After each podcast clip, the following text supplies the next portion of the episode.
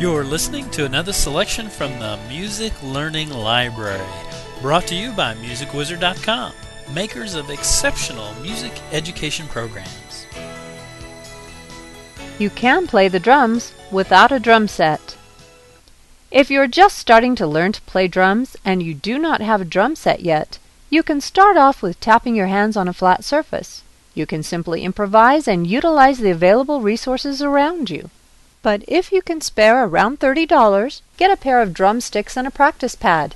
The value of a complete drum set ranges from a few hundred to thousands of dollars, depending on the type, brand, and quality. So even if you do not have the resources to invest in a complete drum set yet, you can start learning and practicing your drumming so that when you have the instrument ready, you at least know how to play the basics. In choosing your first pair of drumsticks, the thickness 2B is generally recommended for beginners. You can ask your local music store about it. It is important to note that there are different kinds of sticks. They are not the same.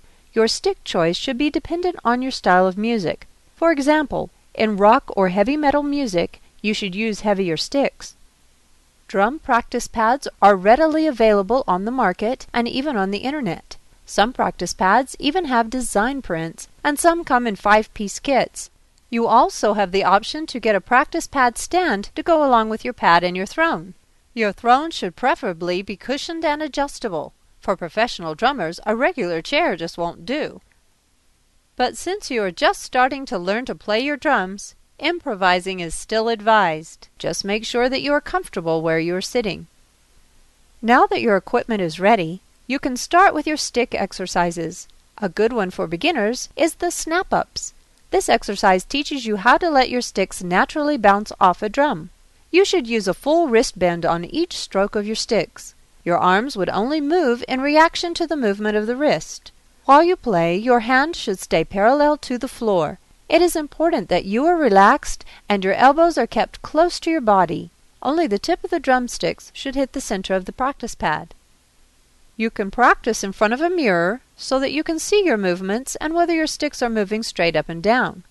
You can improvise and practice with whatever is the available resource, so learning how to play drums should not be limited to those who have the instrument.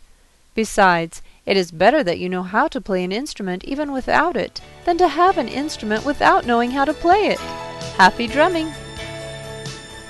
We hope you have enjoyed this selection from the Music Learning Library.